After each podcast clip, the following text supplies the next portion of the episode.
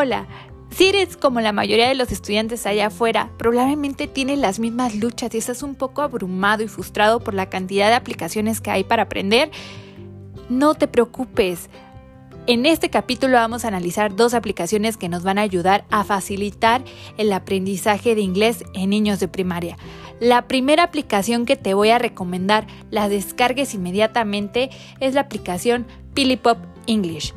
Esta aplicación la podemos descargar mediante sistemas operativos Android, iOS y PC. La segunda aplicación que yo te recomiendo que descargues es la aplicación Fun English.